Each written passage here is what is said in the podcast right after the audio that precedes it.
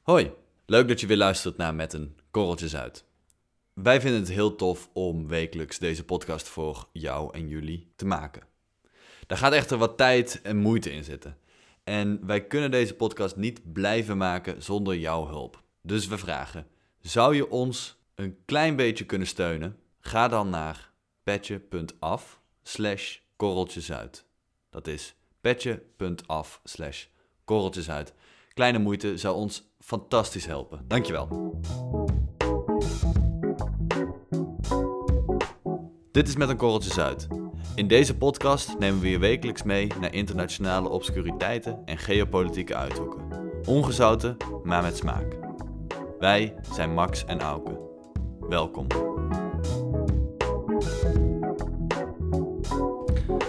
Geld, pesos, doekoe, vloes.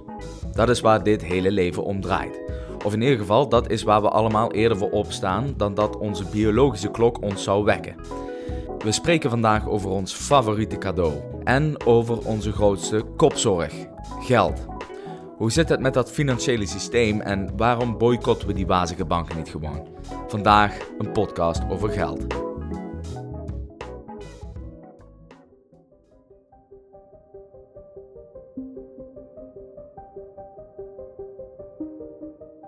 I personally believe that today uh, we don't live in a society that whose organizing principle is dignity. I think the organizing principle of a society is money. Uh, uh, that's uh, that, that's the, that's the reality of, of this society. I, I don't. I don't think in any way we are. We have a society that is focused on money. I, I, I take. I take No? issue. I take issue. No, I don't. Say Really? this again? No, I this do is not breaking believe news our according to society- CNN. This Stop is, it. For, and you're coming from America? absolutely.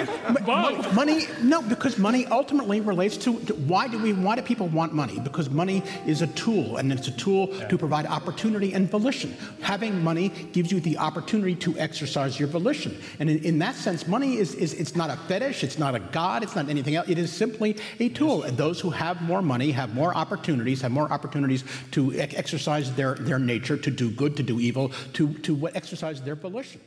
Dit vind ik gelul. Het draait natuurlijk gewoon wel om geld. Ja, We principe hoorden, wel. hier, we hoorden hier overigens, degene die dat zegt, is de heer David S. Rose. Ja, hij, hij is een mega rijke ondernemer uit Amerika. Ja, ja. Hij is eh, angel investor, noemen ze dat. Oké, dus het is een beetje raar van hem om dan te zeggen dat, het, dat de wereld niet om geld draait. Als Nee. angel investor zijn. Ja, hij investeert in start-ups en eh, ja goed, hij is oprichter dus van New York Angels. Kijk, het draait gewoon wel om geld. Ja, is lijkt een me van- duidelijk. Ja, het is een van de weinige dingen waar toch heel veel mensen heel vroeg voor opstaan en heel laat voor thuiskomen. Iedere dag weer. om toch eh, die biljetten in hun bank, op hun bank te krijgen. Ja. Ja. Dus zeggen dat de wereld niet om geld draait, dat is natuurlijk een beetje onzin. Ja, dus het is misschien wel een goede om er eens eh, wat dieper in te duiken in die, in die bankenwereld. Zonder dat wij hier nu een heel economisch of, of links-marxistisch Juist. eh, verhaal op gaan houden. Nee, precies. Maar het is wel een beetje belangrijk. Kijk, zoals PVV'ers over eh, de islam eh, of over islamieten praten. Zo spreken GroenLinks als SP'ers vooral over hè, de financiële sector. Ja, het zijn allemaal, allemaal geldwolven. Ja, het zijn allemaal ratten en die proberen ons allemaal te naaien. Dat is natuurlijk niet zo, maar we gaan vandaag proberen om daar toch enigszins grip op te krijgen op Juist. wat daar gebeurt. Juist. Maar laten we dan bij het begin beginnen. Ja. Ik heb even gekeken, waarom hebben we eigenlijk banken? Of in ieder geval, die vraag stelde ik mezelf. Mhm.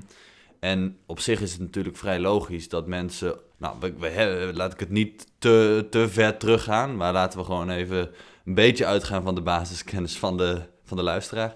Eh, mensen hadden geld. Dat geld eh, ligt natuurlijk niet zo veilig onder je matras... want daar kan iedereen er in principe bij. Dus er moest iets of iemand komen die dat geld voor jou in bewaring nam.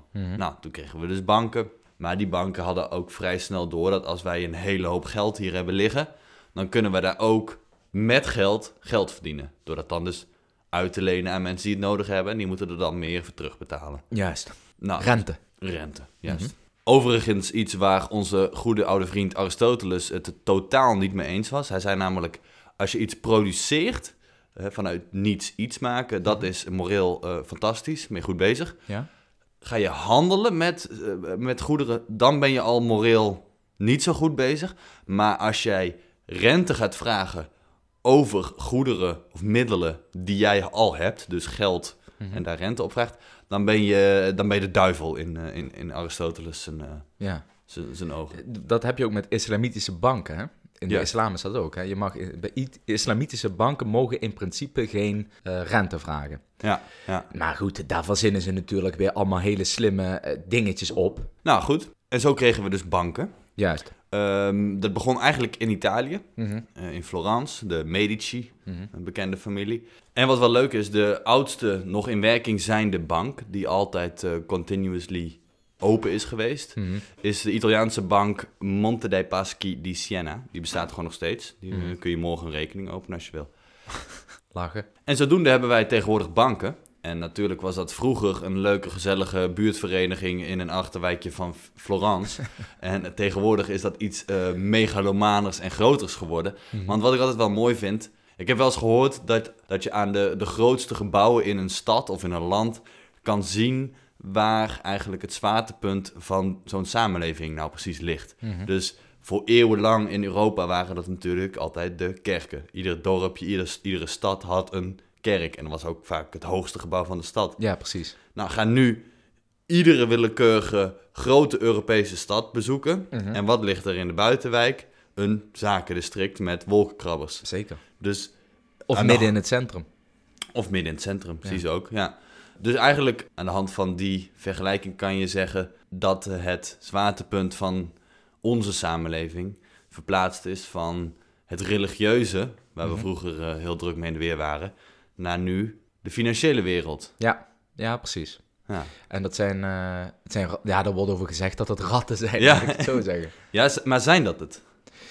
Ehm, nou, ja, nee, dat kun je natuurlijk niet zo stellen. Ik bedoel, je kan... Wacht, even voor het begrip nemen we even een stap terug. Ja, Er is een reële economie. Dat zijn jij en ik. Dat is de bakker om de hoek. Dat is de school. Dat is de, hè, alles wat je om je, om je heen ziet. Mensen die iets produceren eh, en iets afnemen. juist. Hè? Daarachter hangt de financiële sector, de financiële economie, die ervoor zorgt dat op het moment dat het nodig is, de reële economie geholpen kan worden. Even in Jip en Janneke termen. Juist. Maar wat misschien voor veel mensen en zeker onze generatie een doorn in het oog is en is geweest, dat is de financiële crisis die we hebben gehad in 2008. Ja, Toen ja. waren wij nog jong, toen hadden wij daar nog helemaal niks mee te maken.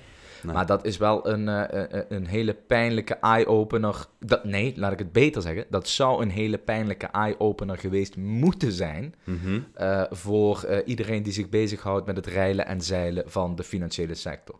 Ik proef hier een aanname. Je zegt, dit zou een eye-opener moeten zijn, Ja. maar is het niet geweest?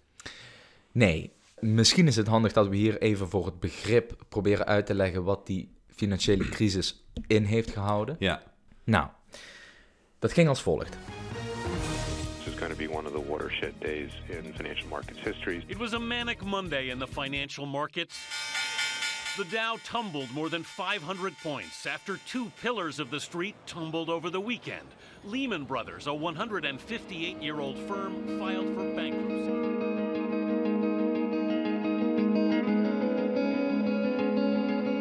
2001, de Amerikaanse Fed, de Federal Reserve, die brengt, en dit is misschien voor mensen die niet heel erg veel verstand hebben van, van dit soort zaken, moet, moet even goed opletten, die brachten de rentestand naar 1%. Dat is laag. Nou, daar is één partij ontzettend ongelukkig mee.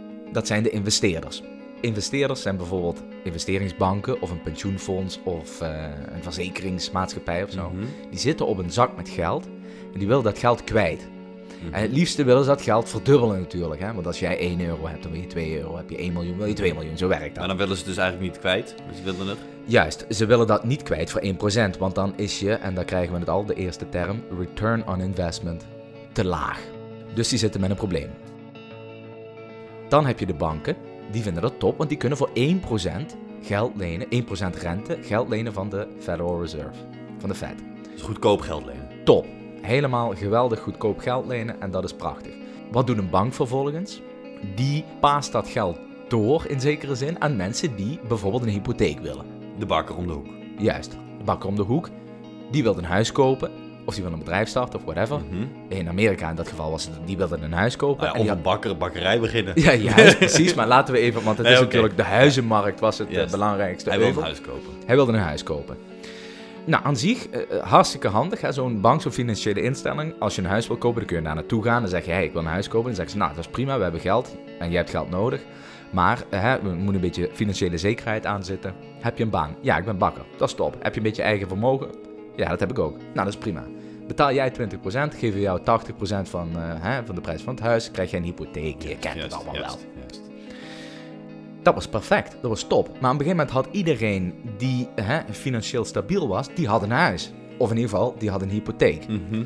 Maar er viel natuurlijk nog veel meer geld te verdienen. Dus toen dachten ze, we moeten geld verdienen aan die mensen die financieel instabiel zijn. Juist, en dat zijn ze gaan doen. Nou, wat hebben ze gedaan? Toen hebben ze dus die eh, criteria om zo'n, om zo'n hypotheek te krijgen, namelijk hè, een, een, een, liefst een vaste baan en een beetje eigen vermogen, dat hebben ze weggehaald. Dus kon iedereen die, ja, bij wijze van spreken... eh, Iedere Piet Snot. Ja, iedere Piet Snot, iedere Jan Lul, die kon gewoon een hypotheek krijgen van die, van die mensen. Ja. Nou, dat is risicovolle business. Ja. En die risicovolle business, daar houden de banken niet zo van. Dus wat deden ze? Ze hadden allemaal hele slimme mensen in dienst. De quants. Allemaal kwantitatieve eh, hè, finance eh, tot zich hebben genomen tijdens hun studiejaar. Allemaal nerds, ja.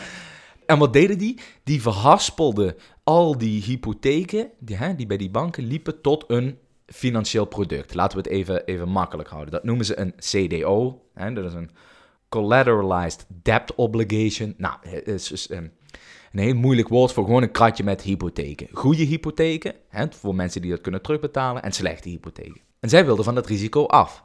En daar komen, hè, waar ik net over had, de investeerders weer in beeld. Want die moesten nog ergens hun geld in investeren natuurlijk. Dus die, hypo- die kratjes met hypotheken die werden doorgestoten naar de investeerder. Mhm. Prima zou je zeggen. Iedereen heeft een huis, de bank is van zijn risico af en de investeerder kan eh, zijn geld kwijt.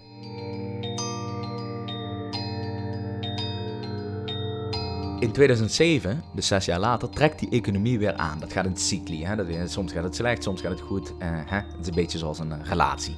En omdat het goed ging, en met die, laten we zeggen, verbeterde economische omstandigheden, groeide ook weer het rentepercentage. Dat zorgde ervoor dat mensen die een hypotheek hadden, en zeker die mensen die, hè, die wat niet zo hè, financieel stabiel waren, links-rechts, dat die die hypotheek niet meer konden terugbetalen. Juist, want het rentepercentage op je hypotheek is flexibel. Dus die kwamen na een paar jaar, ging dat in één keer omhoog. Precies. Dus En meer rente betalen. Juist. Nou, als dat één iemand is, dan is dat geen probleem. Want je hebt een onderpand, dat is namelijk een huis. En van een huis wordt gedacht dat dat altijd meer waard wordt. Ja, ja. Dus die, die, die bankiers, of die investeringspartijen, die kochten die CDO's ook met het idee van, ja, met het, het onderpand, dat zijn huizen. ja, het is gewoon Dus veilig. dat- juist, dat is gewoon veilig. Dat wordt altijd meer waard. Hè? Stel dat iemand valt eruit, default on eh, mortgage, dan... Ja, dan, Geen dan, probleem, dan- dan hebben we dat huis. Juist, geen probleem. Maar de ene na de andere hypotheek viel. Oké? Mhm. Dus op een gegeven moment was die, in, die investeerder, degene die, die die hypotheek in hand had, die was in bezit van allemaal huizen. Mhm. Nou, een gegeven moment werd het aanbod van die huizen veel groter dan de vraag naar huizen. En jij weet wat er gebeurt als het aanbod groter wordt dan de vraag. Dan gaat de prijs omlaag. Dan gaat de prijs omlaag. Ja. Dus eh, hij zat met een zak eh, ja, met helemaal niks. Dus dat was helemaal niks meer waard. Ja. En dat probleem, dat, dat heeft een soort kettingreactie. eh, ja, een soort kaartenhuis is toen ingestort. Heb het een kaartenhuis is ingestort. Er werd geen geld meer geleend. Eh, en, en als er in een economie geen geld meer wordt geleend, dan, eh, dan valt het stil. Ja. Een heel bekend voorbeeld is trouwens dat die Lehman, die Lehman Brothers, die- Mhm. hoe heet die bank? ja, Lehman Brothers. Ja. Lehman Brothers. En eh, die viel.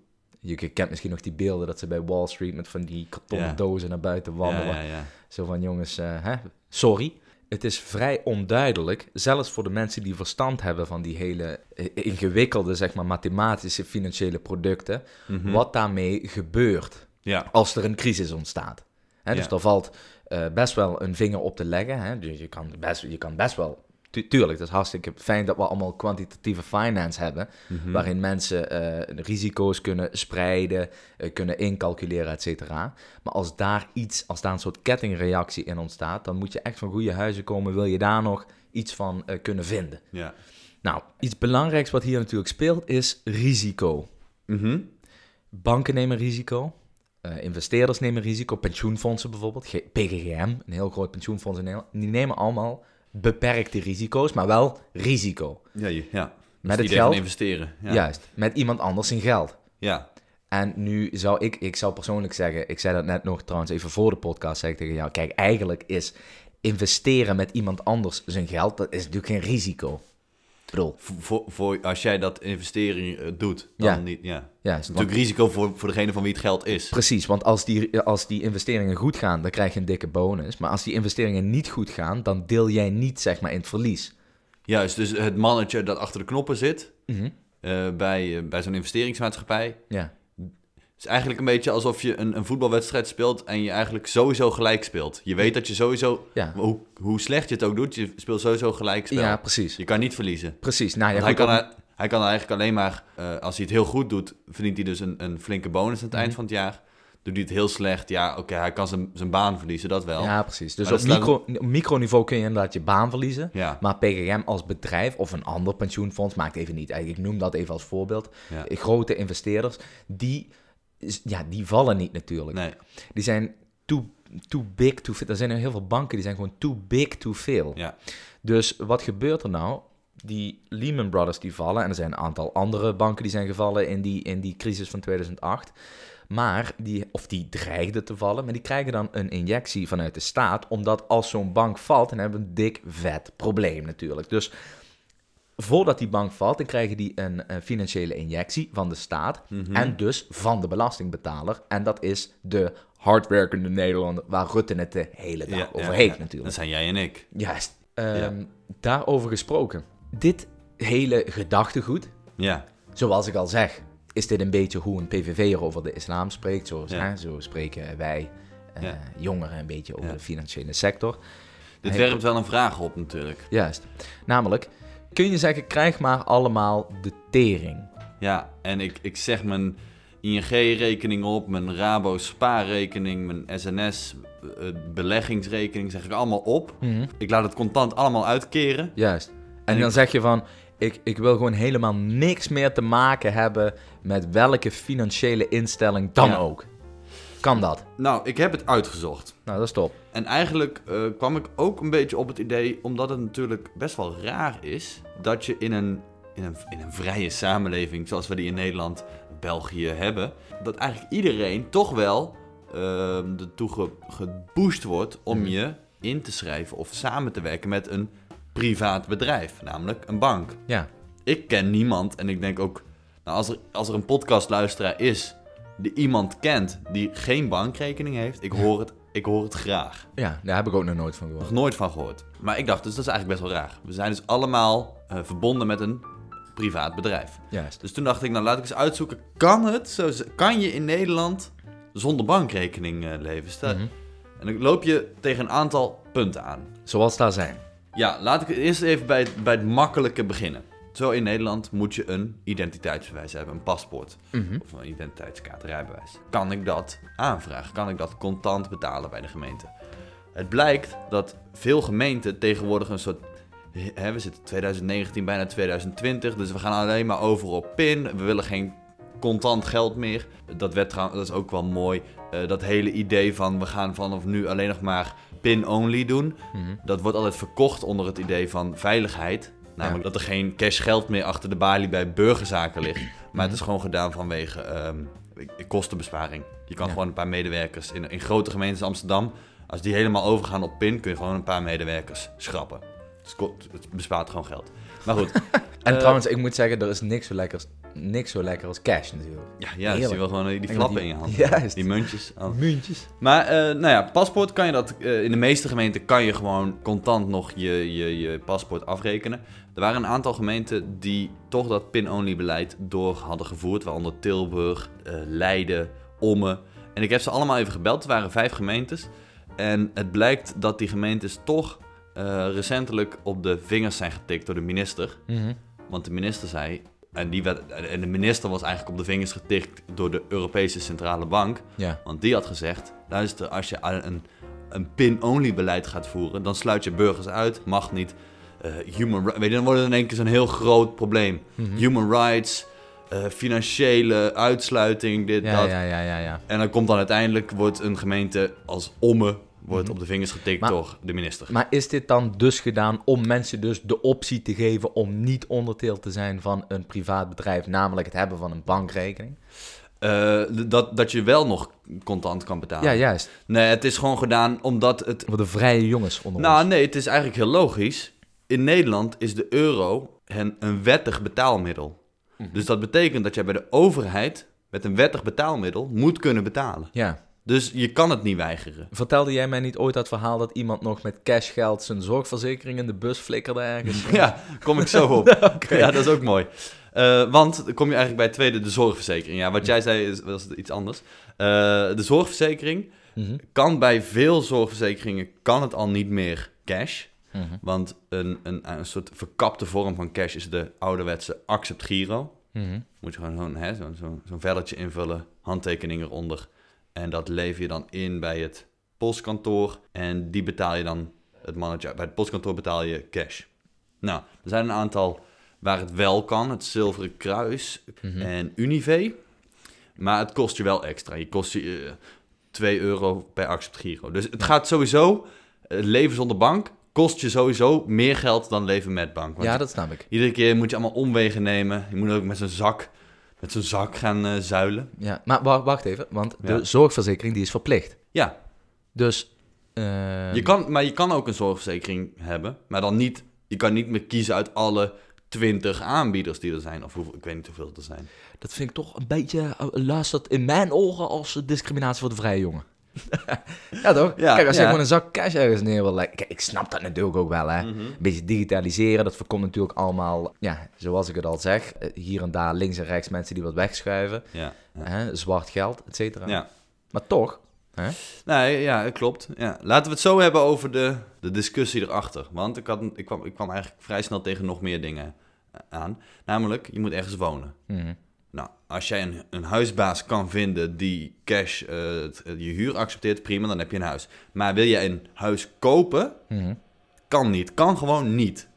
Je kan Vanaf- geen huis nee. cash kopen. Kan niet. Snap ik ook Vanaf wel. 2014, als Mhm. ik het goed zeg, is het bij wet verboden Mhm. om ook maar 1 euro van, de, van je huisprijs cash af te rekenen. Dat is gedaan omdat de witwaspraktijken, eh het criminele circuit. Juist. Maar je, je kan dus geen huis kopen. Ja. Nou, dat is lastig. Maar je kan wel, laten we dan even één stapje terug doen. Je kan dus wel wonen. Gewoon, hè? Dus stel, Ja, als jij een huisbaas vindt die het, die het cash wil eh accepteren. Ja, huur hebben we het dan over. juist, ja. Oké, dus je hebt... En dat is denk ik wel te, te doen. Ik denk dat je wel huisbazen vindt. Ik denk dat je best wel veel huisbazen vindt die dat prima... eh, prima Nee, dat snap ik. Maar dus even de tussenstand is, je kan een dak boven je hoofd hebben. Mhm. En als dat dak op je instort, dan kun je ook nog naar een dokter gaan terwijl je verzekerd bent. Juist, Oké. ja. Eh, dan kwam ik bij wat, wat kleinere zaken. Hè? Telefoon, internet. Eh, want dat zijn natuurlijk vaak hippe bedrijven die allemaal op de toekomst gericht zijn. Eh, maar dan vond ik het wel leuk dat T-Mobile accepteert gewoon de Accept Giro nog. Of je kan ook gewoon in de winkel je rekening betalen. Dus dat kan je ook hebben. Telefoonrekening, internetrekening kan. Ehm, dan gas. Gas, water, licht. Nou, bij Eneco kan je met de Accept Giro betalen. Dus je hebt dan eh, in ieder geval je gas. Mhm. Eh, en ook eh, water. Ik vond ook een, het waterbedrijf Vitens kan je ook nog met de Accept Giro betalen. Dus in principe gaat het best wel goed. Je Ja. kan best wel ver komen. Maar wacht even, wacht even. Hoe kom je aan al dat cashgeld? Juist. Dan komen we misschien wel bij het belangrijkste punt. Ja. Namelijk, je moet toch ergens je geld verdienen. Dus je werkt ergens, dus je hebt salaris. Ja, En we gaan het heel even in het... We houden het even in het witte circuit. Dus ja, natuurlijk, als jij Mhm. Niet een wietplantage hebt, dan gaat het allemaal cash. Nee, je werkt gewoon als ambtenaar... Of, of, of je, je werkt gewoon bij een verzekeringsbedrijf of de bank. Ja. Alles is niet zoals, niet zoals wij. Hè? Alles zwart. Links, rechts stoten we wat weg. Ik ken het wel. Nee. Hoe zit het met salaris? Nou, daar heeft de, de overheid werkt je dan toch wel tegen. Want dan wordt, nu wordt het lastig. Namelijk, er is een wet aangenomen een aantal jaar terug. Die moest ook weer allerlei zwart geld eh, ja, eh, tegenwerken. Dus die, die nieuwe wet zorgt ervoor dat waar jij ook werkt, het minimumloon, en dat is uit mijn hoofd, wat is het, 1500 euro bruto, netto? Nou ja, het minimumloon, Mhm. dat moet op een betaalrekening gestort worden.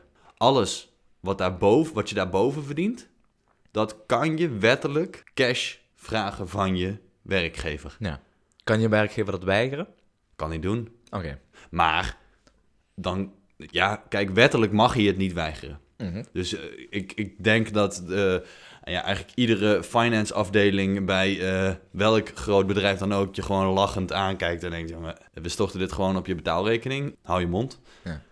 Kun je, ja, natuurlijk kun je je werkgever aanklagen en dan win je ook die zaak wel. Ja. Maar dan ben je natuurlijk al maanden verder. Ja. Plus, dat, plus als je Plus dan dus moet som- je je advocaat cash betalen. Ja, dat kan wel, hè? Tot 10.000 euro. Ja, ja, juist. Ja, ja. Ja, en, en het feit, als jij dus principieel zonder bankrekening leeft, dat betekent dus dat je iedere maand het minimumloon Mhm. gewoon weggooit. Want dat moet op een bankrekening komen. Ja. En dus dan heb je al een vrij goede baan nodig, Mhm. wil je ervan kunnen leven. Wacht even. Mogen we even een zijstraat inslaan? Ja, Hoe zit het met bijvoorbeeld... Met, stel nou, je werkt op de markt. Je staat op de markt. Mhm. En je ontvangt eh, alleen maar... Ja, je va- ontvangt in principe alleen nog maar Ja. cashgeld. Hè? Er zijn natuurlijk wel mensen links-rechts en met zo'n app, weet je wel, en zo'n klein apparaatje Ja, die dan ook pintransacties kunnen ontvangen. ja. Hoe werkt het met die mensen? Nou, daar is eigenlijk deze wet voor in het leven gero- geroepen. Want Mhm. je had dus eh, de mensen die op de markt, mensen die in de horeca, die daar als barmeisje, barjongen werkten. Ja, die, die werden vaak cash onder de tafel betaald. Mhm. En daardoor is deze wet in het leven geroepen om te zeggen...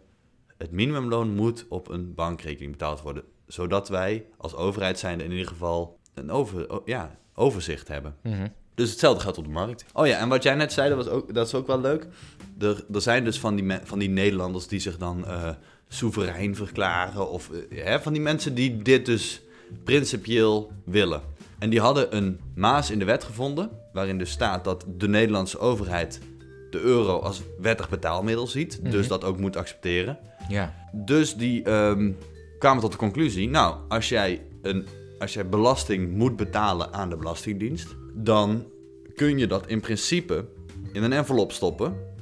Je schrijft er een briefje bij. Dit is eh, de belasting van de heer Auke Roos, eh, bestemd voor hondenbelasting, noem maar wat. Eh, je maakt er een foto van, zodat het in ieder geval, dan heb je in ieder geval bewijs voor jezelf. En je gaat naar het eh, de- desbetreffende dichtstbijzijnde belastingkantoor en je gooit het daar in de brievenbus. Juist. Dan moet dat geaccepteerd worden. Ja. Maar... Ja, de Belastingdienst die kwam er ook achter dat het toch niet een heel handig systeem is. Dus eh, sinds 2016 is dat toch in de wet opgenomen dat dat niet meer kan. Het is in principe onmogelijk om een leven te leiden zonder bankrekening. Ja, tenzij je misschien al heel veel geld op, als je kan rentenieren. Als je heel veel geld op je bankrekening Nee, hebt. dat snap ik. Maar je moet dus dusdanig meer geld verdienen dan het minimuminkomen. Ja, maar als je dus al, als jij nu al 10 miljoen op je rekening hebt staan. Maar dan heb je, dus, dan heb je het dus al, dan heb je al een rekening. Dus dan Ja, ben je ja, in ieder geval dan- onderdeel geweest. van ja, dan ben je zeker. Ja, ja, nee, dat zeker. Laten we dat dan even, want het, ja, het is ook zoveel romslomp. Je moet 36 keer per dag eh, naar, de, naar het postkantoor lopen om daar een of andere accept Giro in te Ja, vullen. je moet dat al die accept, accept giro's ook weer uit gaan printen. Ja, Vet. Dan moet je de, moet je de printshop eh, weer cash betalen. Want je kan bij bol.com natuurlijk geen printer bestellen met cash. Ehm, Nee. Dus dat is allemaal vrij ingewikkeld. Maar je kan eigenlijk, wat misschien veel slimmer is om te doen, is ofwel je gaat gewoon, als je een goed stel hersens hebt en misschien een beetje geld achter de hand, gewoon mee in het systeem, gewoon geld harken. Mhm. Hè? Dus je gaat, je, wordt gewoon, je gaat finance studeren aan de Erasmus Universiteit. Ja. En eh, je gaat op stage naar eh, Hongkong, je komt terug en je treedt in dienst bij de SNS-bank en je doet gewoon zelf mee in die carousel. Dat Ja. is een van de dingen die je kunt doen natuurlijk. Mhm. Waar het niet dat je dan wel onderdeel bent van de Van het systeem. ja, nee, maar dus ook van het hele probleem. Mhm. Je bent onderdeel van het probleem. Nu hebben ze iets bedacht, namelijk de blockchain technology. Ja. Veel over gehoord, Bitcoin. bitcoin. Ja, Dat ja, soort ja, zaken. ja. Jij hebt ooit een keer op een onverhoopt moment een paar euro tegen zo'n, wat is het, een cryptocurrency eh, aange, aangegooid. Inderdaad. Daarmee kan je het, het systeem redelijk goed ontlopen, omdat, een, omdat Bitcoin nauwelijks traceerbaar is. Mhm. En in Nederland zijn er best wel veel restaurants, hotels, eh, winkeltjes Mhm. Die Bitcoin als betaalmiddel accepteren. En ik heb zelfs wel eens op thuisbezorgd.nl Mhm. een pizza besteld en afgerekend met Bitcoin. En als het goed is, kan dat nog steeds. Dus Ja. eh, kijk vanavond maar als je, als, je, eh, als je weer een pizza bestelt bij thuisbezorgd en dan bij betaalmethodes moet je een beetje verder scrollen, dan zie je daar bitcoin tussen staan. Maar even voor de mensen die helemaal geen verstand hebben van dit soort dingen, waarom ontloop je hier de bank mee dan? Omdat de bank is natuurlijk eigenlijk een tussenpersoon. Als jij een tikkie naar mij stuurt, dan gaat dat via de bank. Ja, en hoe werkt dat bij een bitcoin? En bij de bitcoin niet. Die, die- dan is het gewoon Versleuteld. A, versleuteld. Mhm. En B, rechtstreeks van persoon A naar persoon B. Oké, nou, een andere oplossing is natuurlijk zwerven. maar de vraag is in hoeverre dan, eh, eh, hè, hoe, in hoeverre zwerven natuurlijk je bestaande verrijkt. Misschien wel heel erg veel, weet ik veel. Ja. Ik heb nog nooit gezworven ergens. Of verhuizen naar een ander land. Want er zijn best wel veel landen waar er nog een aanzienlijk deel van de bevolking is dat zonder bankrekening leeft. Ja, de Cayman-eilanden. Daar hebben ze nou weer allemaal een. Daar hebben ze, nou allemaal 15 een bankrekeningen. Ja, juist. Nee, maar ga eens kijken in Zuid-Italië. Mhm. Ga kijken in, in- die dorpjes daar. Die oude omaatjes hebben echt geen bankrekening. Mhm. Die, daar zitten allemaal in oude sokken, onder matrassen. Of bij het ouderwetse postkantoor in een kluisje. Dus voor de financiële avonturiers die naar deze podcast luisteren, die kunnen een vlucht boeken naar het zuiden van Italië en daar een, fijne kraak uitzoeken.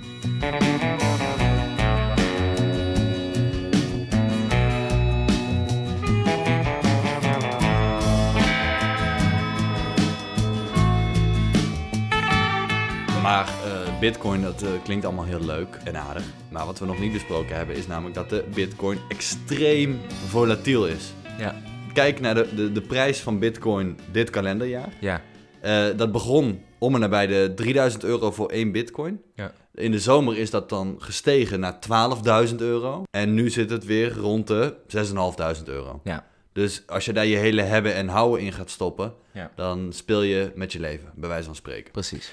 Daarnaast is natuurlijk de optie, zet je geld op een spaarrekening. Ja, Nou, dat stelt ook tegenwoordig helemaal niks meer voor, dat weten we natuurlijk allemaal. Op dit moment bij de Rabobank krijg je 0,01% rente. Ja. Oftewel, als je 20.000 euro op je rekening hebt staan, krijg je aan het einde van het jaar van de Rabobank heel leuk een briefje van 20 toegestoken. Terwijl, als je dat even verrekent met de inflatie, Mhm. die is namelijk 2,2%, dan verlies je er, als mijn berekening klopt, alsnog 440 euro per jaar Mhm. op die 20.000 euro. ja, maar je zou kunnen zeggen dat is het probleem van de bank niet natuurlijk. Nee, maar dan, dat houdt dus in dat je eigenlijk Mhm. met, als jij 20.000 euro op je rekening zet, Mhm. dan kost je dat, reëel gezien, inflatie verrekend en al, verdien je niet die 20 euro. Nee, sterker nog, het kost je 440 euro om je geld op die rekening te hebben.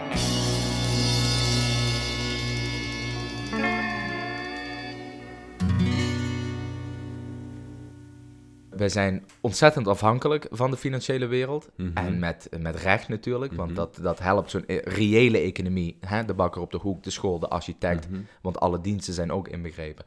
Om te blijven functioneren zoals ze dat doen. Maar daar zitten nogal wat haken en zeker ook ogen aan. Ja, wees scherp, wees bedachtzaam en wees niet onverschillig. Juist hem. Want die 0,01% op je spaarrekening is natuurlijk gewoon symbolisch dat het nog steeds boven de nul is. Maar je verliest gewoon geld op je spaarrekening. Juist. Bedankt voor het luisteren. En tot de volgende keer.